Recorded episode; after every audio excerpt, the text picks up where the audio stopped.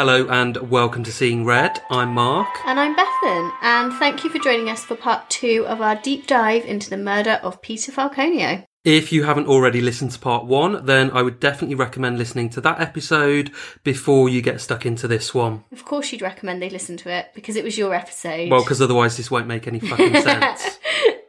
we wanted to say a big thank you as well to our new Patreon supporter, Carol Wood. Thank you so much. And if you'd like to support the show too, like Carol has, um, you can head over to our page at patreon.com forward slash seeing red podcast for further details. Did I get that right? Yeah. Amazing. Last week we ended the episode with Joanne and Peter stranded on the Stuart Highway, about 300 kilometres from Alice Springs, deep in the Australian outback. When a fellow driver pulled up alongside the couple, urging them to pull over, their nightmare was just beginning. So I'm going to start part two as I started part one, which I promised in part one.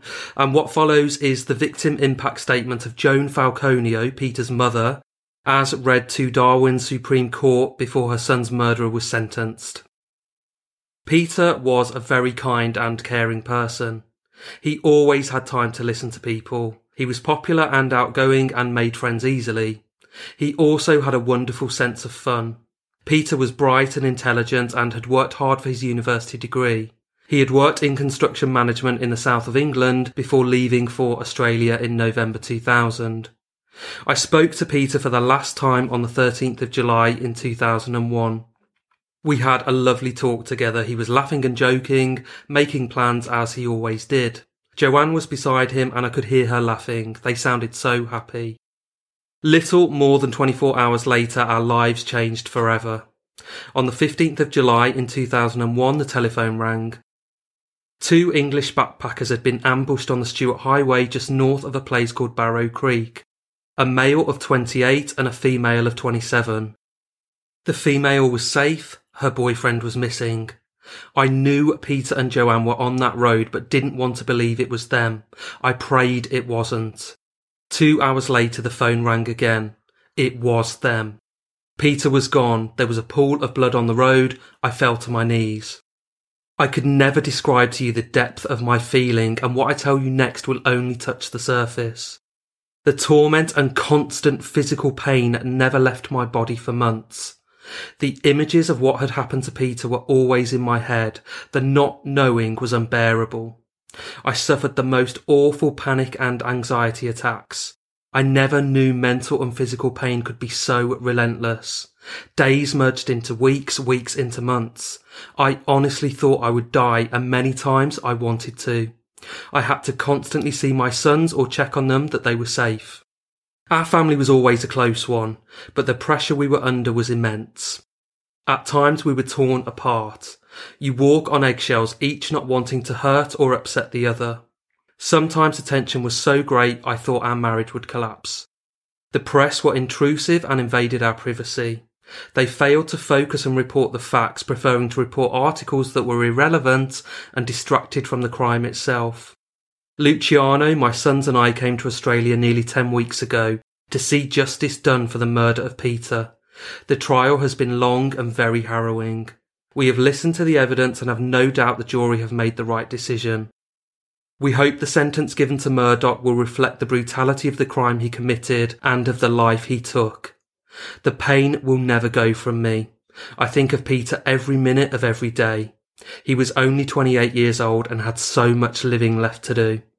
Isn't that just harrowing? Mm, so sad. And it also, it does remind you that there's always like this impact on the rest of the family. The fact that she was saying like their marriage was under so much strain, it's horrible. Yeah, and I also think when she says that she actually felt like she could die several Mm, times, I think to yeah, and wanted sometimes. to. I think the, you know the emotional, physical stress that you're under is just horrific. Mm. So, as I said, I'm going to pick up exactly where we left off last week. It's a cold, dark night on the Stuart Highway in the middle of Australia. Joanne is sat in the driver's seat of the VW Combi, whilst Peter is at the rear of the vehicle with the driver who just moments earlier had pulled the couple over. When Joanne hears the engine backfire, she momentarily holds her head in her hands. When she looks up and out of the window, she sees the man that had pulled them over staring at her, and he's holding a gun and he's pointing it at her. Turn the engine off, the man demanded in a commanding tone. Did you like that? Acting skills. Joanne freezes and studies the man's face, and in her book, she describes him as being expressionless and cold, and she remembers thinking that he just radiated evil. Why, why are you doing this? Joanne shoots back in a panicked voice. The man doesn't answer. Instead, he instructs her to put her hands behind her back. She refuses and reaches for the door handle, but when the man puts his silver revolver to her head, she understandably relents. The man positions her hands together behind her back and ties something around her wrists before dragging her out of the combi. Now on her knees on the side of the road, Joanne is panicking. She screams for Peter, but there is nothing, just a disturbing silence which is only punctuated by the sound of the wildlife in the arid landscape which surrounds her. Joanne knows Peter is likely dead, but she only allows herself to think this for a brief moment Instead, she clings to the desperate hope that he is somehow alive. The man grabs Joanne's ankles and tries to bind them with something, but she is not giving in lightly. Punching her attacker in the crotch in the vain hope that she can disable him, she doesn't get very far when he strikes her in the head with his fist. Joanne continues to scream for Peter, and her attacker puts tape over her mouth to shut her up. The man drags Joanne to her feet and hauls her to the front passenger door of his 4x4 before placing a sack over her head. Now struggling to breathe, Joanne manages to remove this before the man pushes her inside his vehicle. On the driver's seat, Joanne notices a dog, and the dog just stares blankly at her with an expressionless face. And I thought that's obviously this is all really traumatic for her, but that must have also really freaked her out because there's this massive commotion going on, and the dog is just sat there doing nothing. He's not barking. Oh, okay. He's not like trying to escape. He's not trying to attack her. And I just wondered, is the dog as traumatized as Joanne Oh, was? okay, maybe. Or I is he just was- Mm. used to seeing his master behave that way? I thought it was quite funny the way you said it was expressionless, as if like dogs generally have like human expressions, but that does make more sense now. Yeah, you know what I mean. started to laugh because I was like, it's got a dog expression mark. Well, I think dogs yeah, are really like- expressive. They can be, but like when you know your own dog, Mm. I feel like if you just see a dog in the street though, sometimes you're like, oh, that looks like a happy dog, and then it growls or something. But you're more of a cat person, aren't you? Oh, I know. I like dogs. I love Oh. dogs. I love animals. Okay. I love animals. But yeah, so that's interesting. So it was just sat there. It wasn't trying to go for her, but also it wasn't interested in like going to its owner or anything. It's just sat there staring at Yeah, her. I just, it was just one of those things. I just found it a little Mm. bit weird. So the next thing Joanne knows, she's in the back of the 4x4, which I suppose at this point I've not really described it very well because it's not like a Land Rover or your kind of typical 4x4. It's a ute. Oh, okay, with like the open back. Yeah, Yeah. so a bit like a pickup truck. Um, our Australian listeners will know exactly what I'm on about. Any fans of Neighbours or Home and Away will too, I'm sure. Um, but yeah, for the benefit of anyone else, it is basically a big pickup truck. Um, it's got this kind of trailer in the back, which in this case was covered by a canvas canopy. Um, but the actual area where the driver and any passengers would sit is completely separate to that area. Mhm. Does that make sense? Yeah. So Joanna's in the back of the ute under this canvas canopy. And every time I say canopy, I want to say canapé. Like food. Just got food on the brain. I've got food on the brain. So it's pitch black underneath the canopy, but she knows her attacker isn't in there with her because she can hear his footsteps on the opposite side of the vehicle. She screams at the man, What do you want? Is it money? Is it the combi? Just take it. The man pokes his head through a gap in the canvas towards the rear of the vehicle and calmly tells her to shut up or I will shoot you. At this point, Joanne is convinced that he has already shot Peter, but still desperately she clings to the hope that he is alive, just injured. She becomes hysterical now, screaming at the man, Where's Pete? What have you done to Pete? What have you done to my boyfriend? What have you done to him? Have you killed my boyfriend? Have you? Have you? Have you shot Pete? Once again, the man returns to the gap in the canvas and calmly says no. Joanne knows he is lying, and what's more, she knows she will be next. And in her book, she describes this moment so vividly. She says that right there in the middle of the outback, she knew she was going to die, and she'd accepted that. She hmm. says a strange feeling of calm descended over her, and she knew there was no point in fighting anymore. This is how her life was going to end, and she just had to accept that. Which, although I've obviously never been in that situation, I do kind of get it. And I think it's like you realise you're powerless now, and this is your hmm, fate. Yeah. This is the way that your life was meant to end, hmm. which is awful. Um, and I do, I do wonder with Joanne, was there also a feeling that, you know, by continuing to fight, was she just prolonging the agony and the Yeah. inevitable? Exactly. So, having regained this kind of sense of calm in such a horrific situation, Joanne was able to think clearly for the first time since her ordeal had started. Her mind was filled with what might happen next, and suddenly she pictured the man raping her. Adrenaline now rushed through her body, and her senses came alive. She can hear the man outside now. He is clearly preoccupied with something. She can hear the sound of gravel underfoot like he's scraping the ground with his shoe. She knows it is now or never, and still bound by her hands and feet, she edges herself silently towards the rear of the ute, towards that gap in the canvas. Joanne manages to swing her feet over the edge of the ute, and as they land on the gravel beneath her with a crunching thud, she stands silently for a moment, thinking her attacker must have heard her. But nothing. He is still preoccupied. Wow. See, that's the bit where you like imagine you'd swing your legs over and he'd just grab your legs or something Yeah. terrifying. You're going to be in such a high state of alert, so mm. panicked. So I should say at this point, um, I don't think her feet were actually bound together that well, possibly just loosely with duct tape or something. Because what happens now is that Joanne literally runs for her life deep into the bush. I guess as well, even if your ankles, you could like run, but in a hobbly manner. If if you've got all that adrenaline Yeah. going through your through you, you kind of do get like superhuman strength, don't you? And Yeah. So even if they are like there's a rope or duct tape and they're still taped together ish, you're gonna just go for it. You could probably just like break it apart with the sheer Yeah, force of moving your your feet. So don't forget it is pitch black, the kind Mm. of darkness where you can't even see your own hand in front of your face. when I was looking for pictures when we were when I was doing the Instagram posts and the Facebook posts, like to, the teasers for the episode, I did look at some of like the night sky in the outback, and it is absolutely incredible. You can't see anything, and there's just loads of stars. I'm laughing beautiful. because you know what you should have done is just you know we generally do a bit of a collage and we have a just few pictures. black? No, just do like one one Yeah. square in black, and that could represent the night sky. Oh, I should. This Did is- you know This is why the- you should have been in charge of that. no, no, things, you're better damn at it. those. Did you know in the collage that you did for part 2 Mm. on the bottom right hand corner, that's not actually Joanne and Peter. Those are the actors that played them in the TV yeah, movie. yeah, yeah. It's right. in like that bit. Okay, I'll let you off then. Yeah, we discussed that. No, I know we discussed it. Yeah. Trying to make me sound bad to our listeners. Yeah, well, I thought I'd name and shame. Hmm. So, um, yeah, it's really, really dark. Um, so Joanne keeps running, not once looking back, focusing all of her superhuman energy in getting as far away from the road and her attacker as possible. As she continues to run deep into the outback, she starts to hear the sound of footsteps getting closer. The man is chasing her. He is a tall bastard and she knows that he'll be able to catch up with her if he continues running in the same direction. So she suddenly shoots off to the left. She just about manages to make out a tree with low hanging branches, so a bit like a bush, I suppose.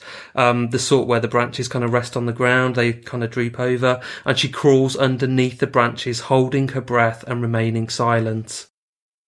Joanne really is trapped here now. If she moves, she will make a noise and she can hear her attacker getting closer. The dry undergrowth is being crunched by his 250 pound bulk as he darts around desperately trying to locate his prey with what Joanne describes in her book as a controlled fury, which is just terrifying. Hmm. This man is fully aware that Joanne has seen his face, she's seen his vehicle and his dog. He knows that she most likely has his DNA now on her. Mm-hmm. He knows if she gets away, there is a strong possibility that the police will find him. And if he can find her and kill her, he knows he will most likely get away with his heinous crime. I definitely say heinous. I did think maybe heinous. I don't know what's correct. Heinous, I'm going to be honest, heinous, I don't heinous. know. But then people do love to um, let us know which one of us is correct. So Yeah, let's tell us again. see see who was right. But I don't know. What do you say again? Heinous. Yeah. Yeah. Sounds like anus with an H at I the knew that beginning. you'd think that was funny. Yeah. So Joanne can now hear the footsteps of the man and his fucking dog. Worse still, she can see the light from the man's torch, and it's a powerful torch, and the light permeates the dark oh, landscape. And dogs are good at smelling. Exactly. So that's going to even work. So I refer to this as a triple threat dog in part man. one. Yeah, dog, and man. Mm-hmm.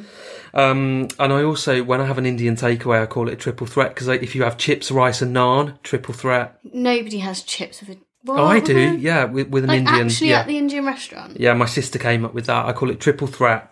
Mm, I don't think I approve of your sister. Shut up, Bethan. I would only have naan and poppadom. Oh, who cares what you fucking have? Do you know what a poppadom? Well, I might do, but I'm, I'm more on about a takeaway. Oh, okay. Would you have chips with a takeaway No. then? No. Okay. We'll have to agree to disagree on that one. So Joanne is wearing trousers with a reflective stripe and starts Oh to panic once again. I mean, would you credit it? Yeah. If the man's torch catches the reflective stripe, then he's bound to investigate further in her Mm-hmm. direction. Closing her eyes, she starts hallucinating now that the man is standing next to her with his silver revolver pointed at her head. She has to repeatedly open her eyes to tell herself that that is just her imagination. And I, again, I completely understand that. She would, the, the Mm-hmm. fear and the panic is so intense that, yeah, she's literally hallucinating. Yeah.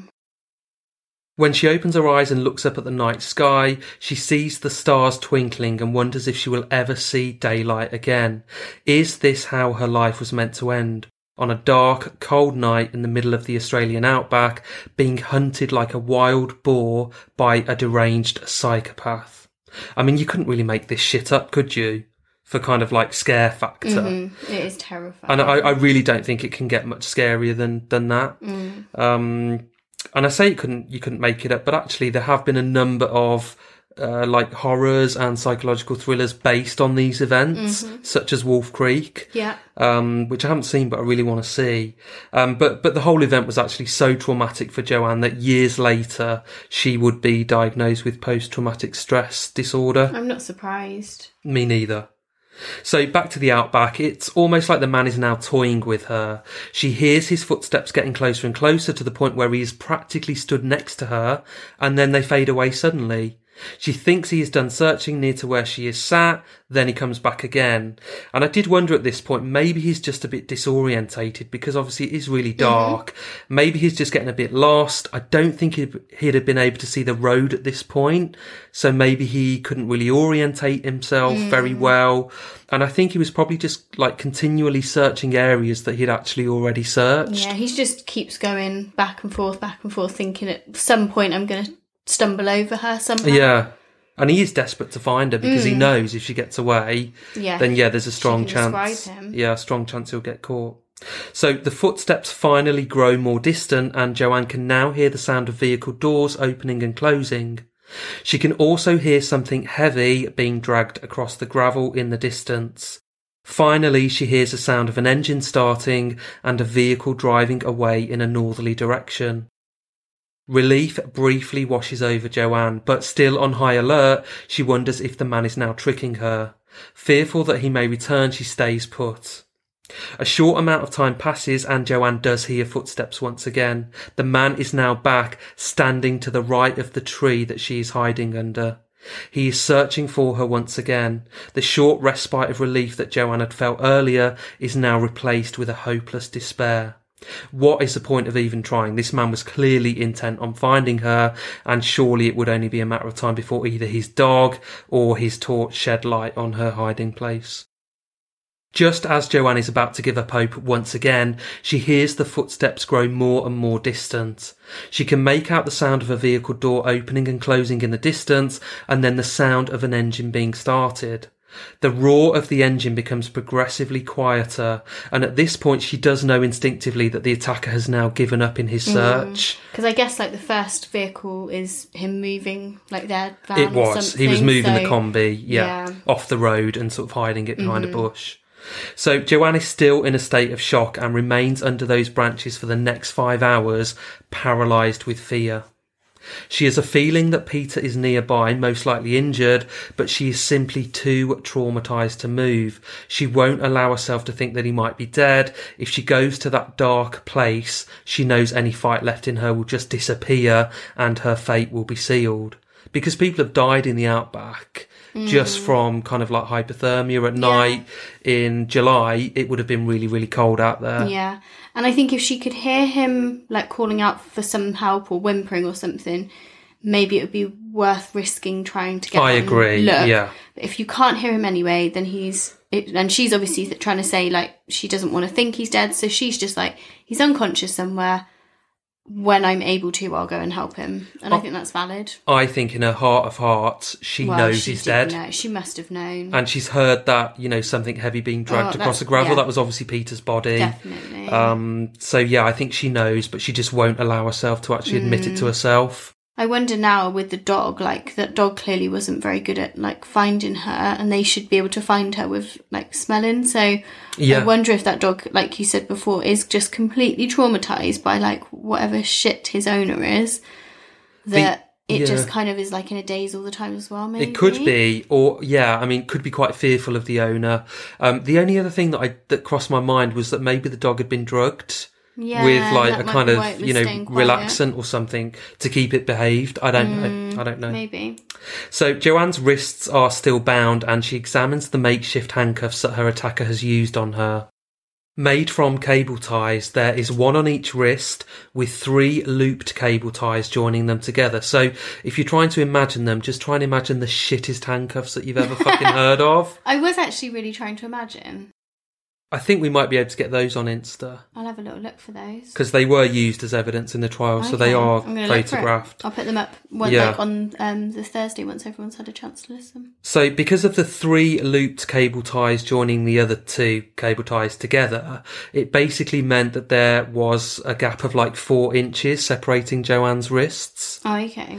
Um, so Joanne managed to contort her legs and body to actually step through the gap in her arms, meaning that she was able to position her hands actually in front of her now, rather than behind her back. So if you're trying to imagine what that would look like, it would be some kind of like acrobatic move crossed with a bit of yoga. I don't know. Yeah, I'm trying to imagine like doing it, and I think it's probably quite easy. Actually, yeah, it was, and like she proved that in court. between them. Yeah. Yeah, And then once your hands are in front of you, yes, they're still together, but you've got so much more movement and so much more. so much more balance, I think, Yeah. as well. So, as Joanne remains under the tree, her thoughts turn to her friends Kate and Simone, who are having a housewarming party at that precise moment. And does anyone else ever do this? When you're in a bit of a weird situation, Hmm. do you ever sort of picture someone else and exactly what they're doing they're right then when having, you know? time, yeah, and you. Hmm. just think like, how weird is that? They're doing that, and I'm here. Yeah. I don't think I have, but I think I probably will from now You on. should from now on. I think maybe it just gives you a bit of perspective. I don't know. Um, but yeah, she pictures her friends having fun in the warmth, drink in hand, partying without a care in the world. And there she is, alone in the outback, having experienced the most traumatic events imaginable.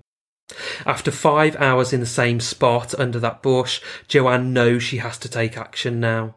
She moves from the bush towards a road with the intention of flagging down a car.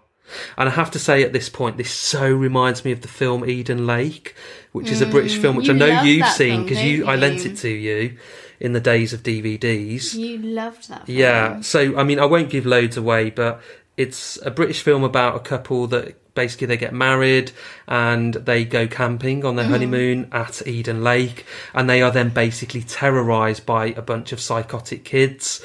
Um, and at one point, the woman, like the wife, manages to escape. She finds herself on this quite nice housing estate. It's quite posh. Um, she kind of bangs on one of the doors and this kind woman lets her into her house. And as this woman who's been attacked explains to the woman that's let her into her house what's happened, the other woman actually recognizes that it's one of her kids that had attacked her and her husband. And say basically they kill her. Yeah. So it's almost So you just didn't want to give too much away. but I, I've But definitely given given that bit a away. major- But it's an be- old film. it It's still a great film. film to watch. It's still so terrifying, even when you know what's going to happen as well. Yeah, but I think it's like that immense relief of thinking you've escaped. Yeah. You found safety, and then you realise that you've walked straight into the lion's den. Mm-hmm.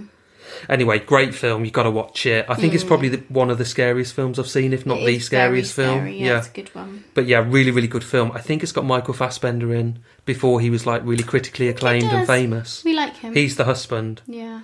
Anyway, so yeah, I digress. But um, this is Joanne's concern right now. She knows she needs to flag a car down, but it is just so dark on this remote highway that all she is going to see is the car's headlight, not the make or model or the person driving it. So Yeah, but even if she sees and it, she sees it's not his van or whatever, like the Ute thingy, he could have just got a different car. yeah, Like you just don't yeah. know. Mm. But she is quite clever because, um, yeah, I mean, obviously she's really concerned that she's just going to flag down a random kind of car, get to the passenger side, and sat on in the pass in the driver's seat is this psychopath. Mm. Um, but she does come up with a really good idea. She thinks if she can flag down a road train, which is basically a massive truck, like hundred meters long or something, then she can be pretty certain that it won't be the attacker Yeah. that's driving it because they're quite unique vehicles used to transport goods in Australia. And people would be using those for their job and they wouldn't be messing around Yeah. kidnapping people Yeah.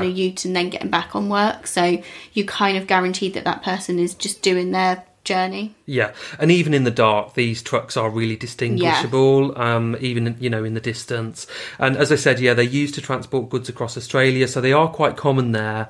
And they're kind of like if you're trying to picture what they look like and the sheer scale of them, they are basically like three articulated lorries joined together. Jesus. So, and Joanne has seen them travelling on the Stuart Highway, and she knows that one will be coming along at some point because they're going up and down all the time. So she knows she's got to do something. She's got to take a chance now and try to get to safety. So, standing at the side of the road, eventually one does approach. Joanne runs in front of the vehicle as it approaches, waving her arms hysterically, attempting to get the driver's attention. With seconds to spare before the vehicle hits her, she jumps out of the way and the truck comes to a grinding halt. Now, as I said, these vehicles are massive and because of its size, um, it took ages to stop. So, like a few seconds, but it actually travelled Oh half a kilometre. Um, so yeah, Joanne kind of like runs towards the truck. The driver gets out, um, and the driver at this point is thinking that he's actually hit someone. So he's got out of the truck to look for body parts, to look for blood. So as the driver reaches the middle carriage of the vehicle, he hears Joanne's cries for help and manages to locate her. When he sees the cable ties, he calls out to another man in the cabin and tells him to get out. And Joanne starts to panic now. What if the other man is her hmm. attacker? After all, not many people would have been travelling on the Stuart Highway at this time of night. It's the early hours of the morning now, so perhaps they were in on it together. Yeah. Perhaps the attacker had kind of hitched a lift and come up with some Oh, story God. to get the or held him hostage. Who Yeah. knows? Joanne manages to fight the urge to run once again and breathes a huge sigh of relief when she sees that the other man isn't the attacker. The other man helps Joanne by cutting the cable ties from her wrists. She knows at this point that these people won't hurt her, which I get because why would they cut the cable ties from her mm. wrist if they were going to rape her And, or like, attack her? Why would they? Yeah, exactly. I mean, it would be extremely unlikely, but Yeah. it's that Eden Lake scenario, But isn't it it? is, yeah, of like you think you've got some help and then you don't. Eden Lake syndrome, ELS. That's what you're going to start calling it. I'm setting up a, a just giving page for it. It's going to run alongside our Shut up, Patreon Mark. page. Get So, on with it. oh, whatever, Bethan. So the two men, Vince Millar and Rodney Adams, put the cable ties in a toolbox, conscious to preserve them as evidence for the police. Oh, police. that's really good. which is really like good foresight. Um, as Joanne explains that her and her boyfriend have been attacked at the side of the road. She begs the two men to help her find Peter and they detach the three loads from the vehicle and head north to see if they can find him. Positioning the vehicle so it faces the bush with its headlights on full beam, the trio starts searching for Peter. When Joanne mentions her attacker held a gun to her head, the two men panic and convince her to head with them to the nearest police station immediately. Mm, I think that's completely valid. I think that's wise. Yeah. Yeah, because all, for all they know, the man is still out there somewhere and they could be next Mm. Yeah, on his hit list. shot.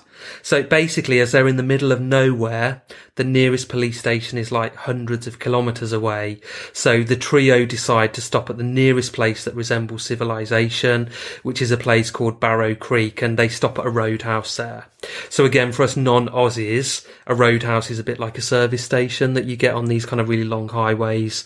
Um, but it's much better than a service station because what does it have there? Oh, what does it have? What can you not normally do at a service station in the UK? Because you're driving. Oh, have a drink. Yeah, it's got a fucking Got a pub there. You can get Oh, pissed. That's lovely. Which I think's great. And she would have Well, definitely needed a drink, wouldn't she? oh my she? god, I'd literally be like, I need all the gin in the world. Yeah. Jeez. But it was a really weird place. She describes it quite vividly in her book, and it's full of like yokel types, and they're all pissed, and Yeah, no one gives her any attention or kind of care. It's just really weird. I think I'd rather that though than loads of people staring at me after what's gone on. But they stare at her; they just don't help her. oh, I see. Okay. Uh, yeah, I mean, it, it's a, a weird situation, but yeah, they stop there and they call the police, and basically the investigation starts from here. So, in a book, Joanne goes into loads of detail about the events that follow, and I'm not going to do that here um, in the interest of time, but suffice to say, the Australian police did a shit job. They treated Joanne like a piece of shit. They were convinced that she'd killed Peter pretty much from day one. They showed her no empathy or compassion. She wasn't given any medical attention immediately after the attack. And also when she gave a statement at Barrow Creek Roadhouse, they, like she'd given her entire statement for a couple of hours and they couldn't even save it on the computer. So they had to get her to give a statement again whilst they hand wrote it and they were rushing her and she was constantly being interrupted. And that statement was evidence that was going to be relied on in court and put to her to kind of say that she wasn't a credible witness. That's really harsh. I wonder if, um, not having read her book, and obviously my gut instincts from knowing of the case were that she was involved somehow. I wonder if that's perhaps what t- sort of made me feel like that because Yeah. I've seen um, sort of news reports and things maybe that suggested that side of things more. Yeah. So even weirder, she was handed into the care of the girlfriend of the landlord of the Barrow Creek Roadhouse, even though she didn't know who that was. And she ended up staying with her and also the landlord's parents at their house for a period of time. So it was just also shoddy on the Not the part of the police just and just put her in a weird. yeah, so they did eventually, but initially it was just weird. And obviously with, you know, Joanne doesn't really know what to do. She's been through a traumatic experience. Her boyfriend is still missing. She doesn't know who to call. She doesn't know what the protocol is with such Mm-hmm. situations. So she just kind of like did as she was told. Well, you would, wouldn't you? Yeah, of course like, you well, would. Police need to help me, so I need to do what they say. So as I said, I'm not going to delve into the police investigation too much because I personally don't think that's the crux of this story, and it's also not particularly interesting. But um, perhaps somewhat miraculously, 14 months after the attack, 14 months. 14 Oh, months, yeah, but that ain't too bad. The police did find the man responsible. Considering they've got nothing to go on apart from her descriptions. Yeah, that isn't, that's it. She that did an e. She issued an e fit, um, but yeah, I you know I don't think it was necessarily excellent police work. To be fair, I think it was more through sheer bloody luck. Mm. Um, so Bradley Murdoch, the guy that had attacked her and Peter, had been arrested and charged in late August of 2002 for the rape of a 12 year old girl and her mother. And he wasn't actually convicted in the end because they didn't have enough evidence, but there were echoes of that attack um, with the attack on Joanne. So Murdoch drove a ute. He'd kidnapped the mother and daughter in a similar way to how he'd attempted to kidnap Joanne. And importantly, he was refusing to give a DNA sample whilst they investigated this rape. Um, in the early stages of the investigation into Peter's presumed murder, and I say presumed because his body hadn't been found at this point and actually has never been found, um, police had managed to obtain an unidentified DNA sample from the t-shirt that Joanne had been wearing on the night of the attack. Um, and DNA was also found on the handcuffs that she'd been wearing, which those two guys had preserved. So when police did finally obtain a DNA sample from Murdoch, I think that to go through the courts to get it, it was a match for the unidentified DNA found on the t-shirt Wow. and the handcuffs. So I think it was just kind of like alarm bells rang with the police when they were investigating Murdoch for the rape of this mother and daughter. Mm. There were some echoes, some similarities. Joanne's case was, you know, really high profile case, so that that sprung to mind. And the fact that the guy was you know, refusing to give a DNA sample was suspicious. And then when they get it, yeah, it just kind of, so be it, it is him. I mean, the refusal for DNA perhaps makes sense in that he is being accused of something. So perhaps he didn't want to give his DNA relating to that. So, but it also Yeah. does work quite well for Peter's And that's his right murder. at that point. Yeah. Um, but yeah, really interesting. I wonder how many other people though that he had attacked. It's a good point. I wouldn't Yeah. 'cause Yeah. I don't think you just go from No. doing nothing No. to then attacking He did a good woman job of and this. killing a guy at the same Yeah. time, possibly.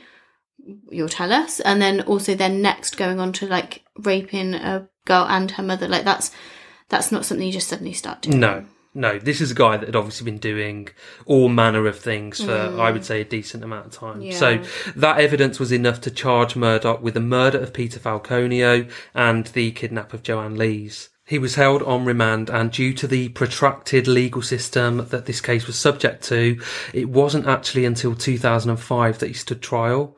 So this happened in 2001 Like four years later, he actually basically stood trial. yeah Goodness. three years after he was kind of arrested for this and Mm. four years after it had happened so the trial began on monday the 17th of october in 2005 at the supreme court in darwin and was set to last for 10 weeks murdoch was charged on three counts which were one murdering peter falconio even though they hadn't found a body Two, depriving Joanne Lees of her personal liberty. And three, assaulting Joanne Lees, causing actual bodily harm and threatening her with an offensive weapon, namely a gun. During the first week of the trial, Joanne was called to give evidence. There was one particularly chilling moment when Rex Wild, acting for the prosecution, interrupted Joanne as she described her attacker, asking, Do you see the man today? Joanne turned her head and stared right at Murdoch before saying, Yes, I'm looking at him. The two made eye contact and Murdoch shook his head before saying no. Joanne defiantly nodded back at him saying yes before giving him what she describes in a book as a scathing look of disgust. And I just think the audacity of him to just bare-face lie to her face and be like, no. Mm.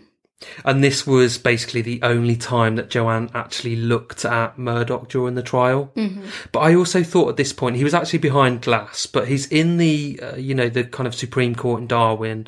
She is face to face with him. He is there, and it's quite a civilized environment.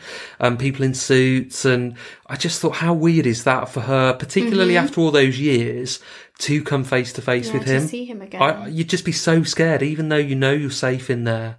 You'd be so Yeah. scared, and it would just be such a weird situation. And that is something that I didn't know about that she actually was face to face with him in the court. Yeah, Because if my previous assumption that she was something to do with it and she'd set him up, that is, I mean, that's very cold to then look someone who you know is innocent in the face and Yeah. and say that and then give evidence. So that makes me think less that she had something to do with it. But I mean, I really don't. I'll come on to it a bit more at the end, but I really Mm. don't think she did it. But equally, I get what you're saying. But if you're a cold psychopath, you wouldn't give a fuck about, you know. That's true, but then I I don't know. Like I don't feel like from what people know of her and that sort of thing, was she a psych? I don't know.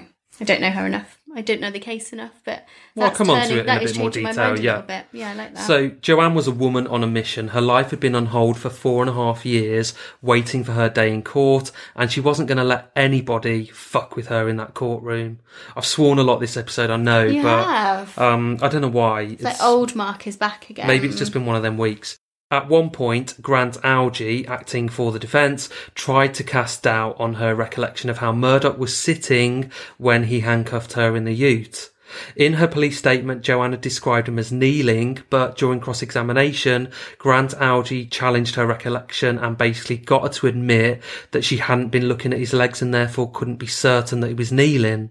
And he was just, I think, trying to make a point and to undermine her credibility as a reliable witness. Oh, even if you don't look at someone's legs, know. you can kind of infer from Of being a course, yeah. what- It was so Yeah, weak. that's such a weak thing. But he, you know, he's blatantly trying to say, you know, if she can't be sure about this, what else is she just assuming and presenting as fact to the jury? I know that's their job, but that does it does It's stupid, me yeah. when they do things like that. I could that. have done a better job at that.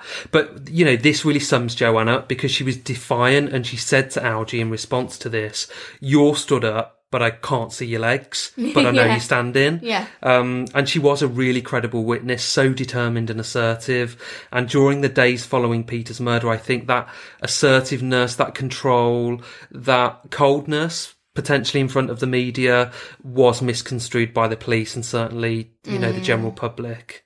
But I did also read something that, you know, in the kind of hours and days after this event, she'd been prescribed Valium. Mm-hmm. So that would naturally numb her a little bit. So that could have also um, contributed to people's perception of her at that mm-hmm. time. And, you know, in all, in all fairness to her, Uh, well, not in, to her, but in all honesty, she didn't necessarily do herself any favours at times, and no one knows how to react in these circumstances. But she did wear this pink t-shirt with cheeky monkey written on it to one of the first press conferences. Oh, that's weird. so that's a bit weird, isn't it? But then also, she's backpacking across Australia. How much clothes is she Exactly, have? and this is what she talks about in her book. It's like, come on, you know, yeah, I wasn't really thinking about what to wear. I was traumatized, and I just had no clean clothes Well, other yeah, than that. she's not going to have like a nice smart blouse. She's been backpacking, yeah. driving around in a van. So, for those of you with a good memory, you may remember me mentioning Joanne and Peter visiting that Red Rooster fast food restaurant on the day of the attack in part one. mentioning that. Yeah. So I said how Joanne had felt a chill as she entered the restaurant, and during the court case, it transpired that Murdoch had been at that exact same restaurant on the same oh. day as the attack, possibly at the exact same time as Joanne and Peter. So he might have seen them and Yeah. then decided to follow I think because he so. thought they would be an easy target.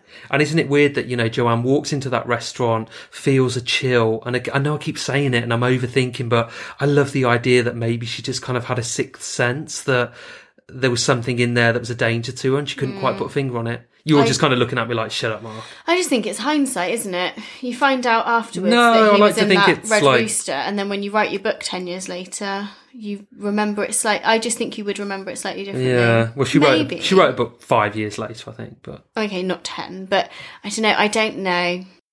I, li- Okay. I like the poetic license of it, yeah. and I'm not one to say that she didn't feel a chill, but I have to be. She definitely said she felt a chill, but I have to be careful with the poetic license because with the Tracie Andrews episode, I got told off by a listener for saying that she, when she took an overdose, that she was foaming at the mouth. Which I did say during the episode that I don't know whether she was, but Yeah. Mm. it sounds more dramatic. So, um, so I since then I've been really kind of stick strict with the, the, act, facts. stick to the acting that you do so wonderfully, and don't elaborate. fine. Murdoch's defence tried to use this to their advantage by saying that the DNA on Joanne's t-shirt could have been transferred from Murdoch, perhaps brushing past her at the restaurant, which makes sense. Um, obviously, I said his DNA was also found on the makeshift handcuffs, Yeah. but the defence basically explained that away by saying that it could have been contaminated um, at some point, or perhaps even planted by the police.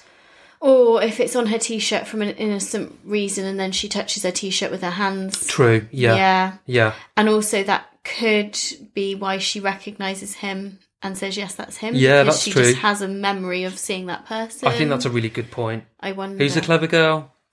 Put your hand up if you're a clever girl. Well, I'm not saying I'm a clever girl because Bethan puts hand up. because Murdoch has is in a trial for this, so I'm guessing it's more likely that she's saying that he's guilty. But I want, you know, it Yeah, is- yeah. there is that doubt to it about whether or not he's guilty. I suppose There is, yeah. I'm gonna. I know I keep saying it, but I'm gonna come on to that in a little bit of detail in a moment. But, um, but I think if I was a juror in this case, um, I would have just been even more convinced at this point of Murdoch's guilt because I honestly think he probably did see Joanne and Peter at the Red Rooster. I think he spotted her, liked what he saw, Yeah. and I think he also probably spotted their bright orange camper van. Yeah. And I think he then set about a plan to track her down and rape her. I think Peter would, you know, obviously need to be silenced first, He's but he would have seen that. Yeah. yeah. And that's exactly what I've put, you know, to Peter, uh, uh, to Murdoch, he would have just been collateral damage. Yeah, exactly. I also think as well, you just see which direction they're driving off in. That road is just going to keep going. Yeah. Where else are they going? To park you can't really turn off, straight? yeah. So he's. I think he could have travelled at a you know decent Mm-hmm. distance behind. They're busy in their camper van, chatting and laughing and joking. Yeah, and he's just getting prepared. I really think that he put a plan into action. I think he saw them at the Red Rooster and, and made his decision Mm. Yeah. then that he was going to rape her. And I think that was his motive. I don't think his motive was to kill Peter. Peter was purely collateral damage. Yeah, definitely agree. On Thursday, the 10th of November, Murdoch's friend and business partner, James Hepi, was sworn in as a witness. He told the court that in 2001, he and Murdoch were involved in transporting cannabis between Broome in Western Australia and Sedan in South Australia. He told the court that they would take it in turns to make the 3,000 kilometre trip and that both men relied on amphetamines to stay awake. Hepi had caught up with Murdoch after his latest drug run in mid July, so shortly after Peter and Joanne had been attacked.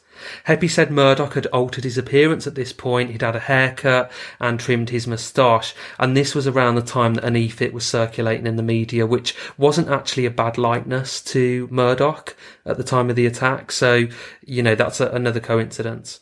So Hepi testified that during this meeting, the two had a conversation about spoon drains, which I don't really, I didn't bother to look them up, but Murdoch told him that spoon drains were a fairly good place to dispose of a body because the ground around them regularly gets turned over by machinery mm. and therefore it's soft and easier to dig.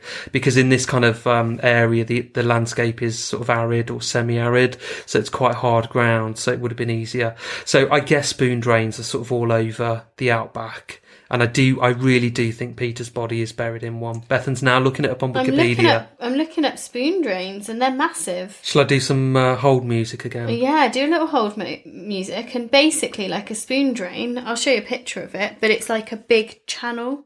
Okay, so it's like almost drain, like a canal. Um, to drain it, and there's that, soil yeah. either side, and it's an agricultural thing. So I'm guessing it's so that you can put water onto your crops and stuff. So yeah, that uh, would be a good place. I think it would. And there will also be animals. If you've got water there, there's going to be animals that might gnaw away at the yeah dingoes. D I N G O. Don't you dare put this in the episode, Mark. This will ruin our credibility. Okay. And Dingo was his name. Oh.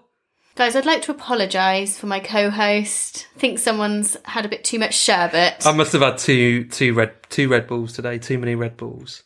Do you want to just get back to the case? Yeah, I can edit this out. Um, so, a woman called Julianne MacPhail testified that around a month before the attack, Murdoch had tried to sell her a silver gun. This is the gun Joanne had described to the police, and Murdoch's defence had said that he didn't own a silver gun, so obviously that contradicted mm. his testimony, and it cast further doubt over his innocence. And he's trying to get rid of it somehow as well. Yeah, that's it. Yeah, but that was before. Mm. Um, he just he probably had several guns. He was just yeah. you know happening to sell one, but but yeah, you know it was a silver gun. She described it exactly as Joanne had. Um, and Murdoch's defence had said he never owned one, so that mm. was a mm. lie. Um, so in all honesty, it was a weak defence. Murdoch's QC Grant Algie had even called two witnesses who swore blind that they'd seen Peter at their service station eight days after the attack. They were pulled apart in the witness stand by the prosecution, though, telling a different story to each other and to the one that they'd told police in their original statements. Furthermore, the prosecution had CCTV from a service station that put Murdoch in the vicinity at the time of the attack. Rex Wild, acting for the prosecution, told the jury he's certainly in the vicinity. Other people that might have been on the Stuart Highway on the 14th of July didn't all have moustaches, didn't all have guns in their vehicle, they didn't all drive 4x4s. They don't all have what you might think is a slightly stooped shoulder effect, which Murdoch had, and you could see that in the CCTV. So there's a lot of coincidence there for you to consider, and the Crown's submission to you is they're not coincidences, they are part of the circumstantial case. So at the end of the 10 week trial on the 13th of December, the jury delivered their verdicts on all three charges. They found Murdoch unanimously guilty on all counts. And this was a massive moment for Joanne, obviously because the finger had been pointed at her for a number of years mm. actually at this point, and she was now vindicated and she'd achieved justice for Peter as well. Mm-hmm. Addressing Murdoch directly in his sentencing remarks, Justice Chief Brian Martin said, Having mentioned the effects of your crime, I need to add something about the particular effects on Ms. Lees. From the calm and detached atmosphere of this courtroom, it is difficult to imagine the true extent of the terror that you inflicted upon Ms. Lees. Although Ms. Lees did her best to describe those effects during the course of her evidence and in her victim impact statement, I doubt that any description is capable of fully conveying the true extent of the trauma and terror that you imposed upon her. It must have been close to the worst nightmare imaginable. Unlike you, Ms. Lees displayed considerable courage. For Ms. Lees, the trauma did not end with her escape. The evidence at the trial and in her victim impact statement has touched upon subsequent events, but again, it is difficult to fully appreciate the stress associated with the subsequent investigation and the enormous media attention. It cannot be left unsaid that the manner in which you have conducted your defence has been an aggravating factor to Ms. Lees and the family of Peter Falconio. You explored with Ms. Lees in the public forum of the preliminary examination events in Sydney that were utterly irrevel- irrelevant and served no useful purpose but to embarrass Ms. Lees by endeavouring to cast a shadow over her reputation. That literally took five takes, and I'll have Oh, edited most of them out, oh, but. Ah, oh, pre- Preliminary. preliminary examination. Oh, God, what's wrong with me? just go from the next sentence. Yeah, at the trial in the face. This is still the judge summing Yeah. up uh, pre-sentencing. At the trial in the face of a powerful Crown case, you endeavoured to darken that shadow to the point of suggesting to the jury that not only was Ms. Lees an unreliable witness, but she was not telling the truth about the disappearance of Mr. Falconio. You pursued the idea that Mr. Falconio is still alive, and the conduct of your defence was such as to convey the clear innuendo that Ms. Lees was implicated in Mr. Falconio's disappearance. By their verdicts, the jury rejected those assertions and suggestions. I too reject those suggestions. Justice Chief Brian Martin sentenced Bradley Murdoch to 28 years in prison, Wow, the same amount of years that Peter had lived for. that's poetic. Yeah, it really is. I thought that was so. Can't think of the right word. This case has just like fucked me, but yeah, poetic. We'll go with them. Okay. Um, so that's not the end, really. Be- well, it kind of is and it isn't. But um, having conducted loads of research into this case and looking at different discussion forums and speaking to people myself, and obviously, you know, Bethan's, you know, you certainly had your own thoughts on this and still have. The finger of suspicion is still very much pointed at Joanne. Murdoch has never admitted his guilt, and some people say there are holes in the prosecution's case that the DNA was only trace DNA, um, that his conviction should be overturned, and he does have high profile people supporting him, solicitors, lawyers. Um, so there is definitely a shadow Yeah. over the innocence of Joanne. Well, you think of like um, the Jill Dando case, and I can't remember the guy's name. George. Can't remember his I surname. can't remember. Um, and obviously, the only evidence against him was the gunshot residue inside a pocket, and Yeah. that was found to be not enough. So, if this is just trace evidence of DNA, But there, there is a lot of circumstantial evidence. I yeah, do feel oh yeah, in there one. definitely is with this. But I do agree. more. I think you know advances in DNA could It's actually diff- mean that an. Mm. appeal renders that inadmissible in a retrial.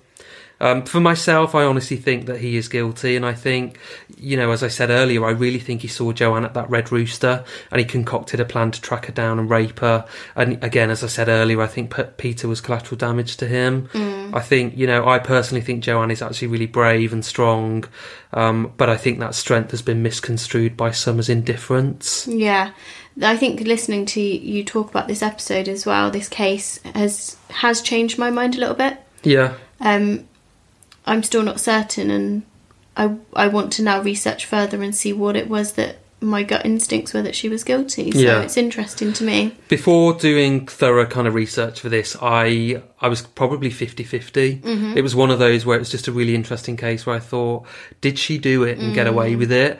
Um, but when you kind of really explore motives, possible motives, mm. what actually could have happened, I just don't see it. Some people say that actually, you know, some people who say that she did do it say that she did it quite some hours before um, she's claimed the attack happened, and that you know other people saying they'd actually not seen Peter at some of these locations on that day. Um, I don't know. Let us know what you think as ever, Yeah, guys. We, we'd love to hear your thoughts on this case. Hopefully, you found it really interesting. Mm-hmm. Um, appreciate we had to do it in two parts, but I think it was the only way. I think that was really good to do it in two parts. It set up the the people and Yeah. then the case. I really liked that. So, as ever, get in touch in all of the usual ways. We Mm-hmm. are on Instagram, Facebook, and Twitter. Search Seeing Red, a UK true crime podcast. And if you would like to support the show on Patreon, then you can find us at patreon.com forward slash seeing red podcast. Or if you're lazy, like me and Bethan, then just Google Patreon seeing red. Yeah, we just um had a little bit of a milestone, so We thank you so much to all of our yeah. Patreon supporters. If you've got this far listening, um, Yeah. thank you very much. Yeah, we really appreciate the support. It always blows us away when people choose to actually contribute to the kind of running costs of the show um, when they don't have to. And we, we're doing really well. We've got like four or 5,000 listeners a week now.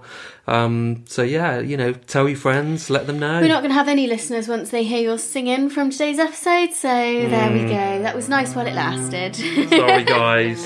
Uh, we'll see you next time then. See you soon. Bye.